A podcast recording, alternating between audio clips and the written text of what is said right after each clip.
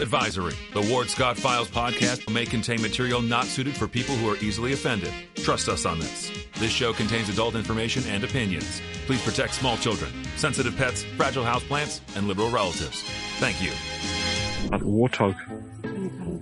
He's going to come up the steps. Here he comes. Oh my goodness, and he's huge. Hello, boy. Wonder if we can pet him. Hi, boy. Can we touch him? No, don't. Help me! Help! Help! Good morning, good morning. Coach Hogg here in uh, Manly Warthog Man Cave here in the piney woods of North Central Florida in God's country in the Meldon Law Studio. Meldon Law is the only official law firm partner of the Florida Gators and a great supporter of the Ward Scott Files and the community, as well as protected by crime prevention uh, 24 7, 365. We surely enjoy the support of crime prevention, and you should support them. Get a doorbell camera, get uh, any kind of security system. They've got you. They can hook you up, and they're locally here. You're not calling some remote center. And we are here on a little nippy morning, 40 degrees. I'll expand on this at the bottom of the hour. And if you hear me fighting uh, a little bit of the pollen thing, I was out working yesterday uh, in the field here, and uh, it it gets you it gets you in the post nasal drip world. So uh, I'll be dealing with that for a little bit, of course. Style cuts, walk in down there and tell them of Coach Hogg sent you. Well, um, Coach Hogg's locker room is going to report on a couple of things that are, first of all, very interesting as going on in our world of athletics.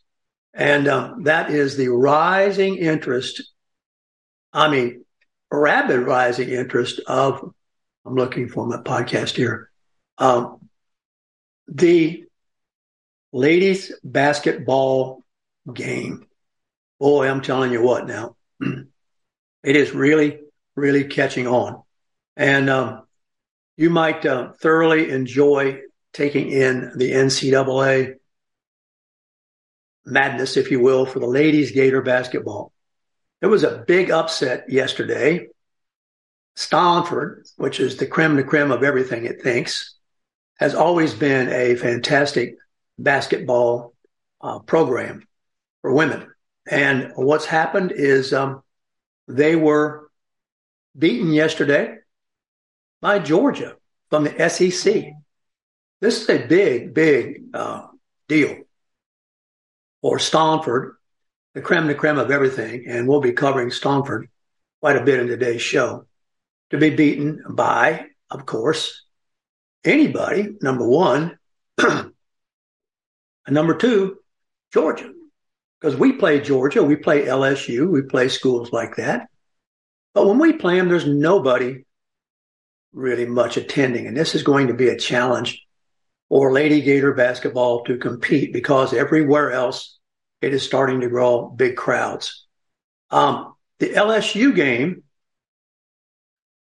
lady game, was played at LSU to a huge crowd, a roaring, enthusiastic crowd. Therefore, ladies basketball at LSU. Boy, I tell you, if Florida could ever accomplish that, it would be quite a coup. It's um, questionable whether they've got it coming their way. It's one of the big challenges because um, the whole level is rising all across the board. And, you know, given that, how are you going to entice these people to come? Now, Ole Miss won yesterday as well. And Ole Miss, the players say they came to Ole Miss to start a program and to um, make a statement. And they've done so by advancing in the NCAA. Um, they are really doing that, which uh, you're going to have to do if you're going to be able to compete in ladies basketball. Um, it is uh, not that we've been left out of the big dance. We have, and we've got a kind of uh, backup, if you will, the NIT, which is kind of the no name tournament. And we had a game here, but there was nobody in attendance. Pitiful turnout. I hope that if we'd had an NCAA game here, there would have been a turnout. Now the Gators squeaked by on that, but it uh, wasn't uh, a comfortable win. And it was in a lower standard league game tournament. So whither will the direction of the University of Florida Lady Gators basketball go is a big question uh, to be answered because there are so many other really rising competitive programs with great coaches and great uh, support from their fans. Now, not only was uh, uh is still they still are. I think they play today. The Lady Gators basketball team in an NIT, but the University of Florida basketball team was in the NIT, and it was played here. I'll have to wet my whistle several times today for this um, Hellenic result. Uh, but guess what? They played the University of Central Florida and lost, and not only lost, but lost big time. 67 to 49. They lost at University of Central Florida in the NIT at Billy Donovan Exactech Center.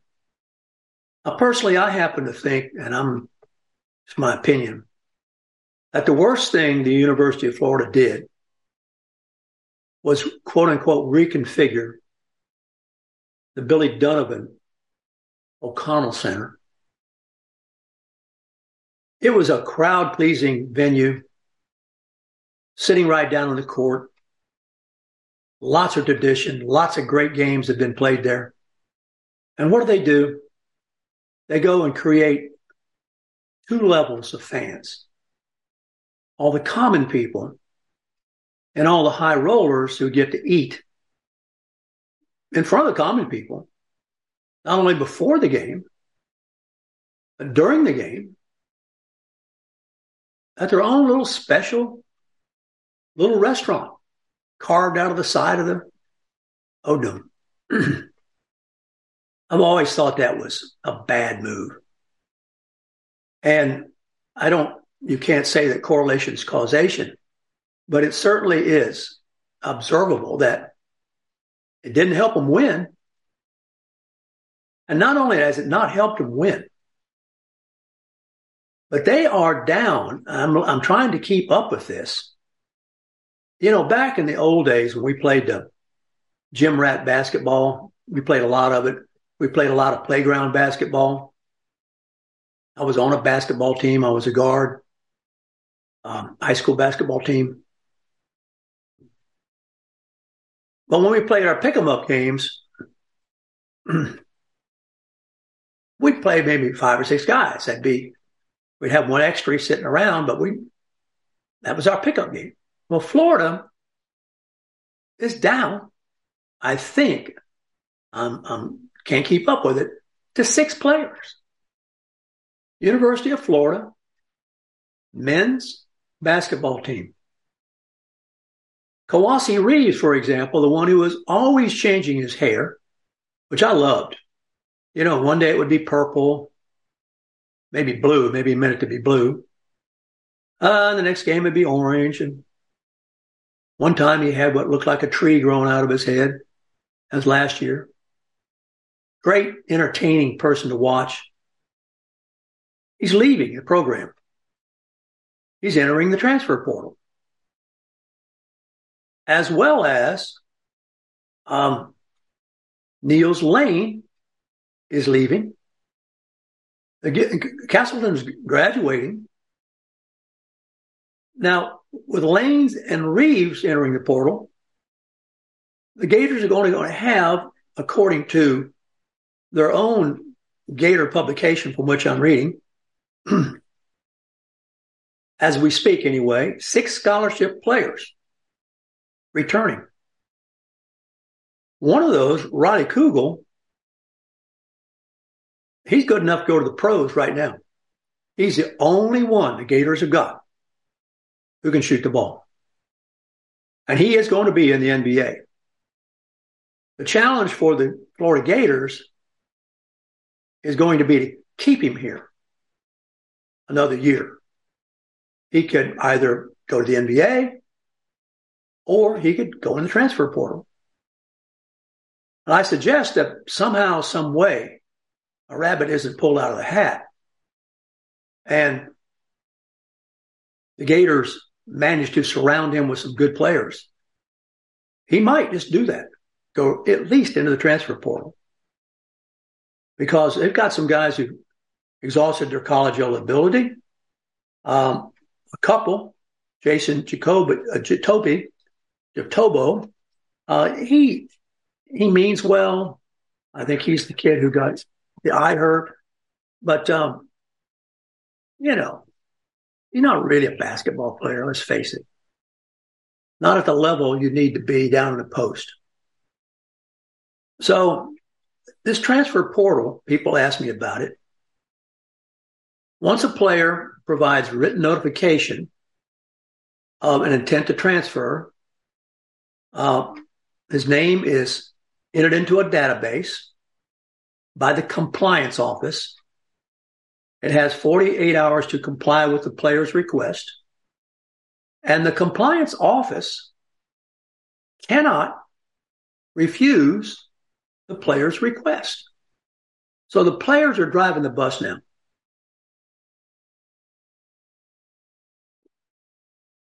If they want to go, the coach can't keep them from putting their name in the transfer portal. Now, once a player's name shows up in the portal, it's fair game. Other schools can contact that player. Meanwhile, the players can change their minds at any point and withdraw from the portal. But once that player enters the portal, the university no longer has to honor that player's scholarship.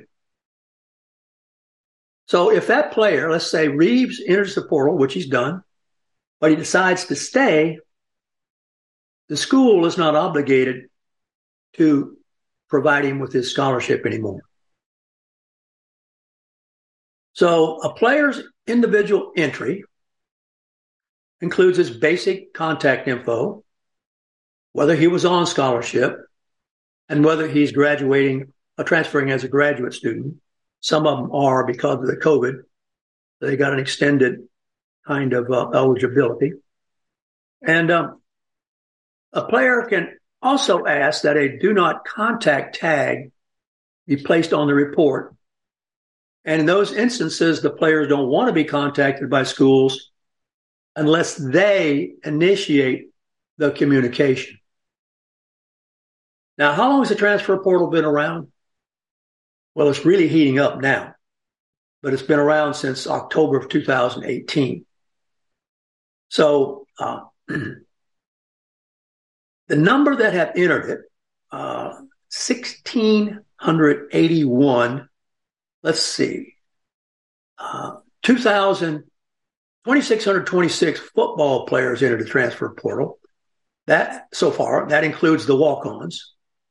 Uh, 1,681 entered during the 2019 20 cycle. And so basketball players entering the transfer portal, and there are far less, far fewer of them, total list a little over a thousand. So there are uh, about two and a half times as many football players have entered it as basketball players, but that there are a lot more football players on a team, of course, than there are basketball players. So the other thing is tennis news, because we just finished the Indian Wells tennis tournament and we're coming up on the Miami Open. And to follow up with you, no, Novak Djokovic is not going to be allowed into the country. He's not going to be allowed to play in the Miami Open. Um, it's just the way it is. And um, nobody would get off the dime and wave it, even though you've got people coming across um, the the um, um, border every day and um, with impunity.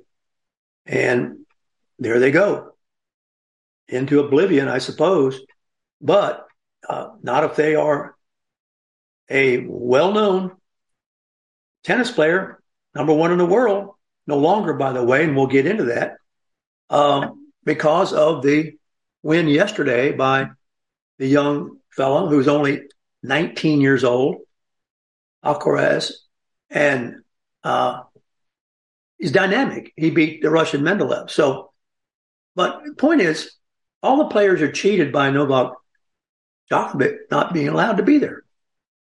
Um, go figure. I mean, and this is going to probably, if they don't change their attitude, um, keep him out of the U.S. Open, which is the big dance of the big dances. Now he'll play in all the other countries, even Australia, which had a very strict no entry COVID rule that Novak in, and, he, and uh, you know, it's just that's the way it goes. So, a couple, three things to summarize here that have to do with the state of Florida athletics. First, the Lady Gators basketball team is really going to have to pull a rabbit out of the hat, compete with what we've got going on in Lady Gators basketball across the nation when you've got packed LSU Coliseums or the NCAA game, which LSU won, when you've got Georgia beating Stallingford, when you got Ole Miss advancing. This is marquee stuff. This attracts people to those schools, particularly when the Miss, Ole Miss players say, This is why we came here. We all came here to make a statement, to put Ole Miss Lady Gators, a lady basketball on the map. We got to have some kind of fervor. I don't know where it's going to come from with the men. You can't really graph a more dynamic slide than you do with the men. And you can't put the exact center back to the O'Connell Coliseum days, which I think, my personal opinion, was far superior. I gave up my season tickets when they went to the uh, uh, two levels of people. Uh, you know, the, the, the the privileged eating before and during, and then there were everybody else sitting there on hot dogs. Uh, I, I just didn't like that. And plus the seats were worse and they moved you farther away from activities and et cetera, et cetera. So meanwhile, in terms of coliseums, the University of Florida football stadium, they may well be on a slide as well. You know, you've got Georgia, you've got LSU, uh, you've got some people, re- Alabama, then you've got the new schools coming in, Oklahoma, Texas, I think this is going to be a real dilemma for Florida because the Florida booster base is fragmented. There's so many other schools doing well. University of South Florida beating Florida did not help Florida. Okay. University of Central Florida, we're getting venues that are competitive. So what is going to happen? They're going to have to rebuild, really, actually totally rebuild the University of Florida football arrangement, which is going to be embarrassingly expensive. Or they're not going to be able to hang. Now, already we've got the two big money making draws, especially football and then basketball, way down the chart of winning here. We've got winners elsewhere, but they're not the big ticket items. Baseball does really, even the Santa Fe Saints are 27 and 1 in baseball. Everybody in town, but the spring sports don't bring in the big bucks. And on top of that, in terms of the tennis world in Florida, or the number one, previously number one player, because young young boy now is the number one, to not be allowed to even enter the United States and play is is egregious. There's one positive story out of all this, which I want to share with you. I am a tremendous fan, fan of Francis Tiafoe. He's a black player. He is a role model for an argument for hey, if you want to eliminate racism, shut up about it and just go compete. Francis Tiafoe's father, Constant Tiafoe, worked at the Junior Tennis Championship Center in Washington, D.C. in 1999 and even moved into one of its vacant storage rooms while working around the clock there. His two boys, Francis has a twin who plays tennis, but not nearly as well as he does. His two boys would sometimes stay with him. They would sleep on a massage table, and their mother worked night shifts as a nurse. Do you get where this story is going? Do you, do you, do you understand why I picked Francis Tiafoe as one of my favorites?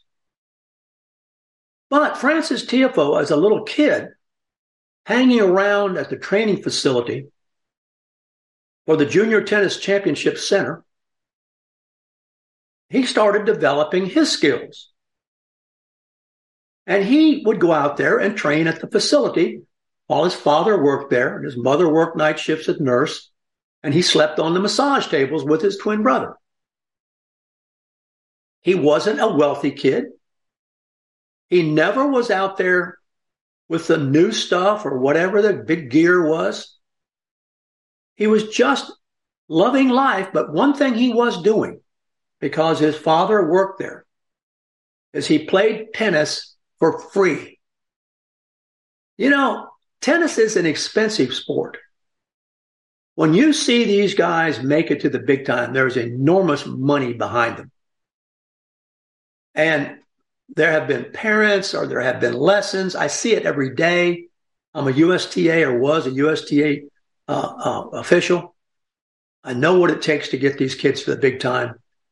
But Francis Tiafoe saw an opportunity. He wasn't wealthy. He wasn't white. He wasn't privileged, but he loved to play. And he could play tennis for free and he loved it. Now, what his point is when he's asked about this, he says anybody can do it. He says this is a cliche, but if you're passionate about something, you do it. You notice he doesn't bring up race at all. He's not even interested in bringing it up. He was driven. Are you ready for this? And this is what is missing in most lives that are being defended right now as defendable when they're really criminal. He, Francis Tiafoe, was driven by the work ethic of his parents. He saw his mother and father, mother and father working. His mother working nights. His father working as a maintenance janitor, all the above at the tennis court. And he entered the prestigious Orange Bowl at age 15 for one of the junior tournaments Francis Tiafoe did. And he won it. He became the youngest boys single champion in the tournament's history. And who were the other previous champions as juniors? of that tournament, Roger Federer, Andy Roddick, Ivan Lendl, Jim Courier, John McEnroe, and Bjorn Borg. So in 2015, he broke into the world's top 100 and he reached the quarterfinals at the Australian Open in 2019 where he lost to Nadal. But three years later, he found himself at the quarterfinal and he was ranked number 26 in the world. And he was just nudging into the super big time. But he realized what had kept him back, get this now, from really getting into the top, top echelon was that he was not mentally uh, uh, mature enough to handle the pressures of being out there at the big, big time. He had to grow up. He had to get mentally tough.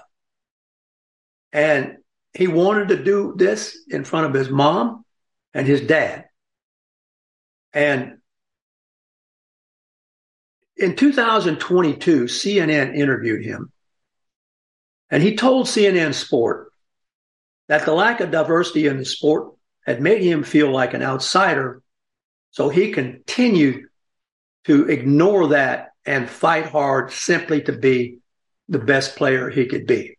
I can guarantee you now, he is a crowd pleaser and a favorite because of his tremendous kind of work ethic, which he got from his parents. Um, his coach is Wayne Ferreira, um, who believes that Tiafoe's story is movie material, but he needs to win the U.S. Open or a Grand Slam event before really, really catching the attention of how unique his story is. But his coaches and his team around him say that his is a great story. I agree. And that he's very humble and that he is an individual with a great heart, with a huge, huge work ethic and really is not driven or exploited by the conventional race card that gets attached to so many other sports. That gets attached especially to NBA basketball and some of these other sports. Um, he has put in thousands and thousands of hours of work, and he uh, feels the weight of all this pressure. He uh, um, really has a lot of young guys around him that are very good. Uh, Carlos Alcaraz, for example, beat him, but Carlos Alcaraz won the whole tournament. Is only 19 years old and will be going down to uh, Miami Open, where Djokovic won't be. So remember that name, Francis Tiafoe. Um, overcoming what somebody else would have used maybe as an excuse to not do well. He doesn't even flinch. He uses it as an excuse to work harder. And keep in mind the example of his parents um, looking after him.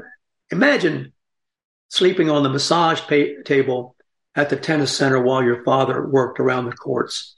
And then looking as a little kid and maybe going out there and saying to yourself, maybe I'll steal a moment on the courts and, uh, and uh, do the best I can do. And by golly, he is doing extremely, extremely well.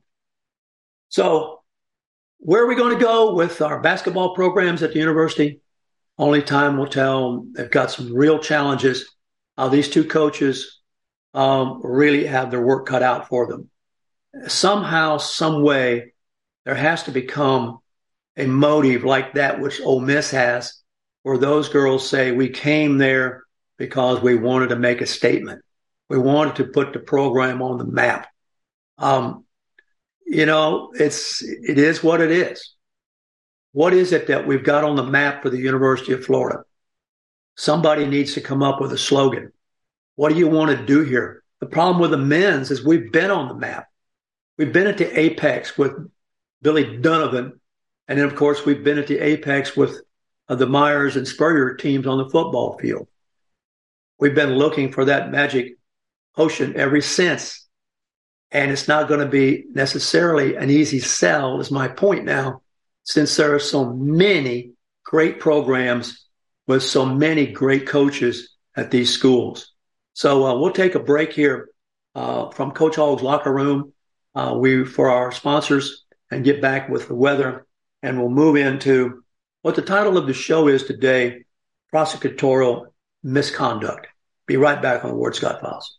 Although the owner of Lewis Oil Company maintains she is 29, Lewis Oil turns 60 years old in June. Chevron would like to recognize the North Florida second generation family owned business, celebrating its growth and staying power. Lewis Oil Company maintains significant on-hand supplies, strategically located fuel depots, a delivery fleet, on-site service, fuel card locks, and convenience stores. Lewis Oil Company understands its responsibility in the local economy by providing service and delivery on demand and in crisis. As a first responder for 18 Florida counties and the Southeast from Texas to Virginia, we are proud of this rare accomplishment. Lewis Oil delivers. This is Ward Scott, and I want to thank all our sponsors who keep the show going and pay the bills. The Ward Scott Files premium sponsors are Crime Prevention Security Systems, large enough to serve you, small enough to care. Meldon Law, the only official injury partner of the Florida Gators. The Ward Scott Files gold sponsors are Lewis Oil Company, Shoot GTR, On the Spot Dry Cleaners, R&R Construction, and Style Cuts. If you are interested in promoting your business on the show, you can visit our website, www.wardscottfiles.com, and click on the Advertise Here banner on the right side of the page or call my friend Freddie at 352-284-3733. Again, thank you to all the great businesses that support the Ward Scott Files. And remember, if you like the show, thank our sponsors and support the businesses that support us. What you just said is one of the most insanely idiotic things I have ever heard. Everyone in this room is now dumber for having listened to it. May God have mercy on your soul. Or that very much surprises me that you've never been tased. You can't handle the truth. All bees poop. A warthog. He's going to come up the steps. Here he comes. Oh my goodness, and he's huge. Hello, boy. Wonder if we can pet him. Hi, boy. Can we touch him? No, don't. Help me! Help! Help! Now for the weather brought to you by Lewis Oil. Welcome back to Ward Scott Files. Uh, the weather, Ward's weather, thanks to Lewis Oil. And uh, Chevron stations, every time you pump up there, you're supporting the show. Well, well, well, I think we're into spring. And what's that old saying about March comes in like a lion goes out like a lamb? I don't know about that. It's 40 degrees right now outside the command center. It's going to get up to about 62 degrees here. Tonight it's going down to 39 degrees. We're ducking that frost. We hope we stay away from that frost. We don't need any of that. Of course, we still got pollen. A lot of people are not even going out on their porches yet until they can clean them once and for all. Uh, so the start of spring is um, going to have a milder uh, weather pattern for the central and eastern USA. It's going to be um, storms continuing though in California with rain and mountain snow. Uh, uh, there's going to be some flooding, of course, still going on. And um,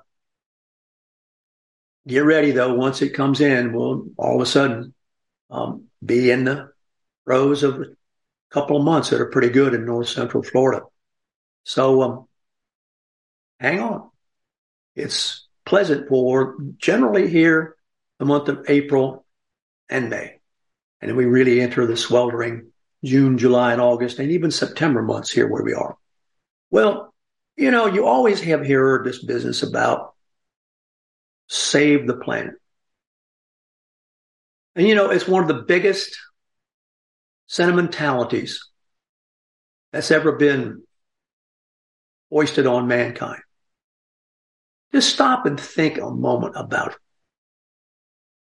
The planet is going to be the planet. It doesn't need saving. It was here long before man. And reason would tell you it'll be here long after man. So, what do these advocates for climate change or save the planet, all that really mean? They mean save Homo sapiens environmental niche on the planet. But there are all sorts of things that have nothing to do with fossil fuels that are threatening man's environmental security on the planet. Number one of which is overpopulation. And it's not just that there's overpopulation, but there's overpopulation in concentrated areas. So Jerusalem Post has offered several challenges, which I want to go with you through our weather part of the show and ask you to think about as I'm thinking about. Is extreme poverty going to decline? Because that will be the challenge more than climate change. If we don't get control of the 5.28 billion people in the world, then we're going to have extreme poverty. Some scientists believe that three quarters of the world live in extreme poverty. Now, when you talk about affordable homes and things like that, we're not talking about extreme poverty. We don't have extreme poverty here that I've seen. By extreme poverty, we mean food, malnutrition, exposure to the harsh elements. Can we really address extreme poverty? Which means, of course, hunger. Can we feed all these people? Right now, fewer than 2% of the United States farmers produces the food for the other 98% who live in the cities. That ain't healthy. That was one of the underlying essential arguments between the North and the South. All this hoopla about slavery, it was basically about that very thing. What is the definition of wealth? For the South an agrarian society, it was food. For the North, it was money. You see two different views of nature. In the South, you use nature to sustain yourself, and your wealth was food. In the North, you made material products out of nature. And the money that you got from producing and selling and advertising the sale of those products bought you food that you didn't produce. Now, as we speak, I'm getting across the news table here. The UN's got a flash out there on climate change.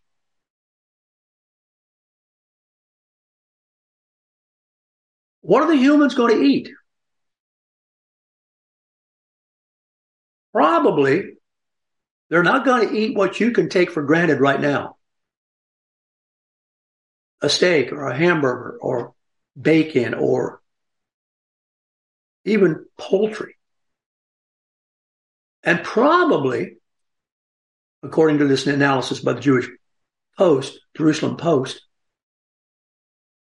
we're going to get into chemical structured food. Transforming the basic architecture of meat substitutes if we're going to handle population.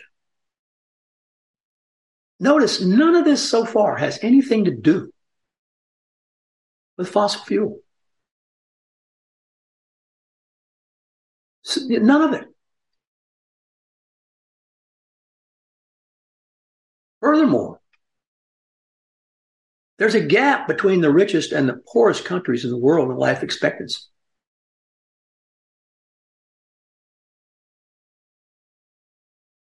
And what is that going to lead to in terms of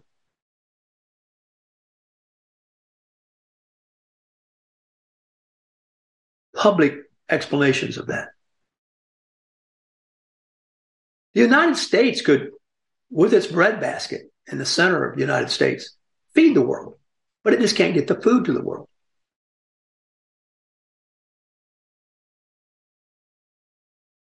Child mortality. China has taken, I guess, the position that we don't want any more kids for a while. They've got a program, the last I checked, that would tone that down to try to flatten out this problem they're going to have with not climate change, but food distribution and production.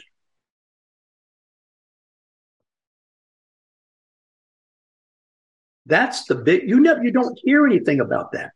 Now, meanwhile, Bill Gates is busy buying up farmland in this country like crazy.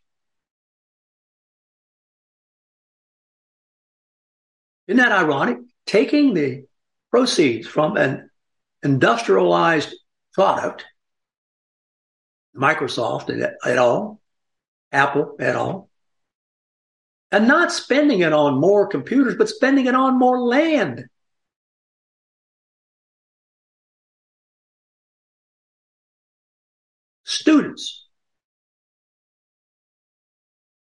Fewer and fewer of them learn anything about the vocational skills. By that, I mean how to fix something, how something works. Often these abstract theoretical pursuits into these really childish and immature arguments. And I, I, put all this out there for you in the weather report to suggest to you that the whole approach to what the challenges of man's future are are misrepresented by bad language. Climate's always changing. What are they talking about? Save the planet? No, you don't need to save the planet. You need to save the niche that man is able to not just exist in, but take some pleasure in. Can renewable energy carry all this? No. We know the riddle of that. In order to substitute gas for electric, you got to use energy to get the materials to create the electric, which will be fossil energy. We've got this whole experiment right here locally to prove what a boondoggle that is. Buying a biomass plant? I submit that to you to, during Ward's weather report for you to think about. Once again, it's example of the misuse of a language.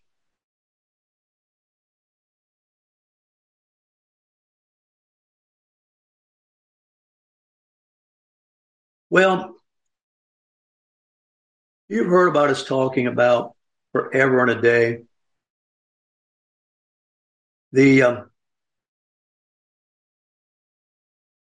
diversity, equity, and inclusion. You've heard us talking about that. And now cometh before my attention is a kind of classic story about that.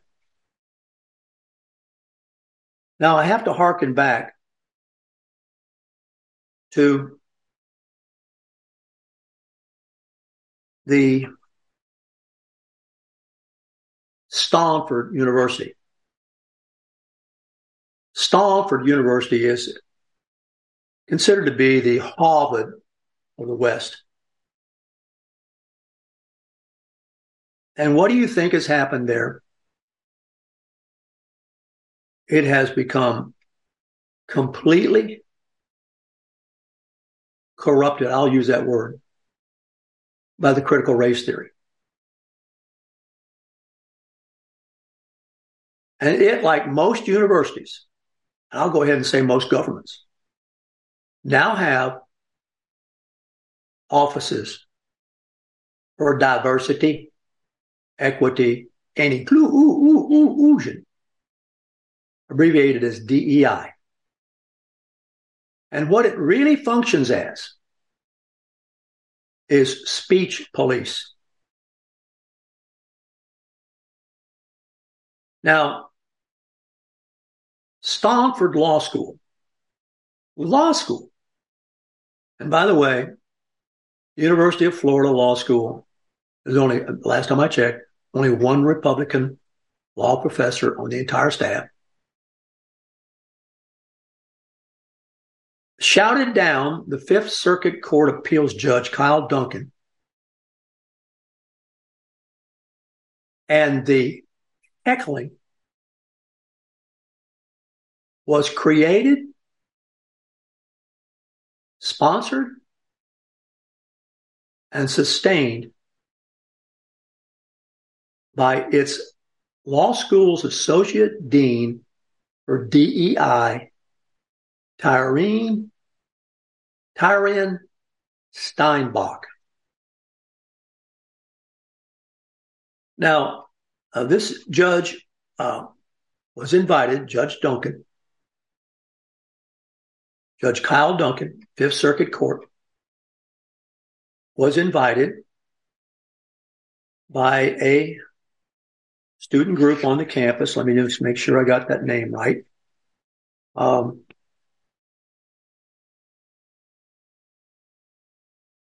come to it in a moment. To speak.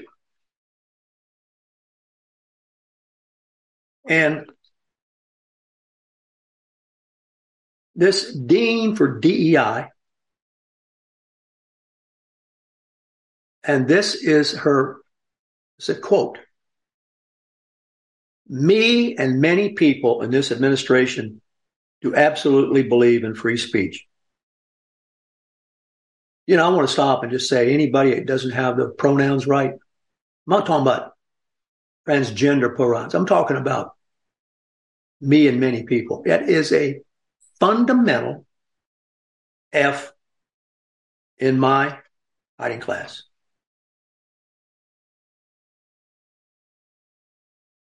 I is the pronoun. This is a dean.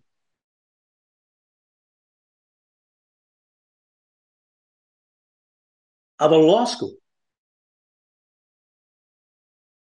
that makes a gross grammatical error in a public statement.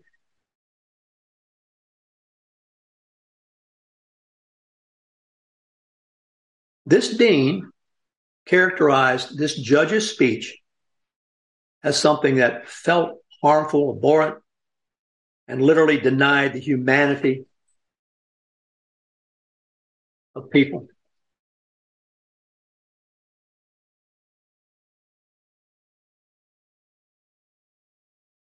And the word is felt. Felt. It's not about feelings. It's about thinking. You would think. The Federal Society students at the Stanford University invited Judge Duncan to come there. And this woman shouted down and led a rebellion against his being there in person. Now, just so this is out of the Wall Street Journal covering this. The average major university, this the average major university, now has 45 DEI personnel. The University of Michigan has 163 DEI officers. Ohio officers, they're speech cops. Ohio State and the University of Virginia each has 94. Georgia Tech has 41 DEI personnel, but by comparison only has 13 history professors.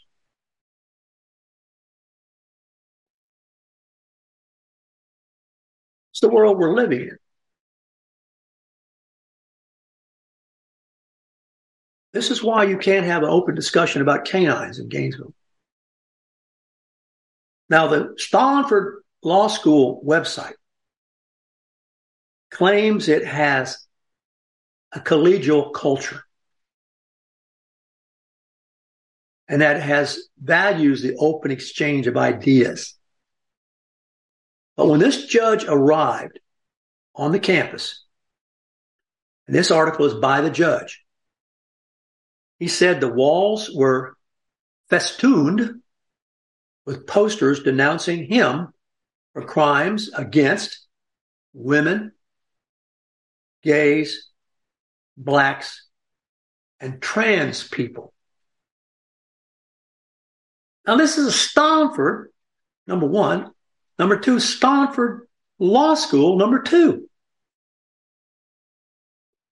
Plastered on the walls, he says, everywhere were photos of the students who had invited him, and they were targeted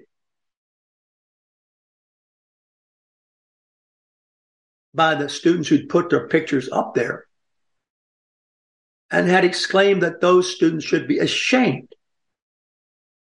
And he wrote it in large red letters. Stamford. Stanford University. One of the protesters, the judge says, screamed out, We hope your daughters get raped. The judge says that his subject of his talk was very dry, which is to say it was boring. It was a discussion about how circuit courts interact with the Supreme Court when there's some discussion about doctrine. But the Stanford law students were not interested in that. They were interested in targeting this judge who was appointed by Trump, who in a ruling in Louisiana ruled on the side of Louisiana's traditional marriage laws.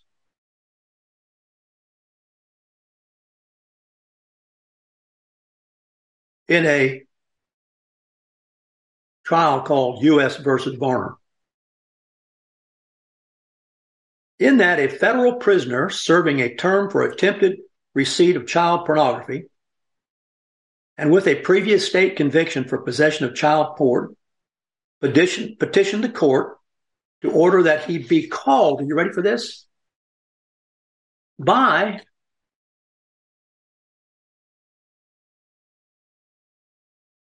a pronoun that uh, reflected his feminine conversion.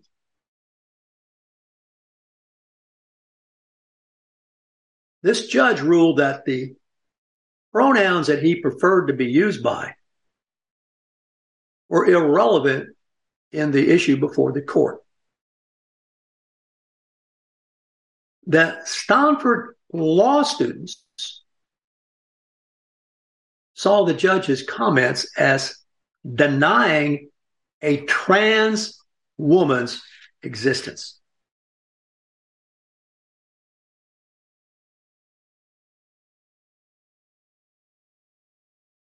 This woman, Tirien Steinbach, the judge learned later, the associate dean for diversity, equity, and inclusion, was watching the whole time the students were trying to shout the judge down. So when the judge discovered she was watching, he asked her to tell the students that their behavior was inappropriate. The students were screaming. She comes to the microphone, opens a folio, takes out a printed sheet of paper, and delivers a six minute speech about the question is the juice worth the squeeze? The judge didn't know what that meant. Is the juice worth the squeeze? Well, the students rhythmically chanted that back to her. She therefore attempted to explain. She told the judge that his work had caused harm, that he had literally denied the humanity of people, and that her job as the Dean for Diversity, Equity, and Inclusion was to create a space of belonging for all people at Stomford.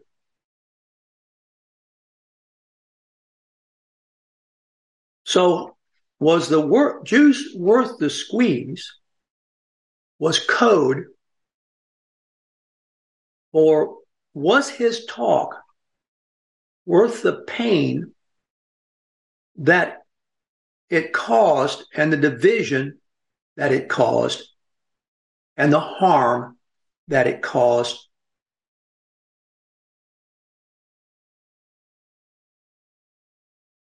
And that, of course, fueled the flames for the crowd. Half of them walked out in protest. The others kept heckling. And so the judge didn't see how he could continue. So he tried opening the floor for questions. And the questions were so hostile that two U.S. Marshals waiting in the wings decided it was time to escort him out of the hallowed halls of Stomford's Law School. There you are, my friends.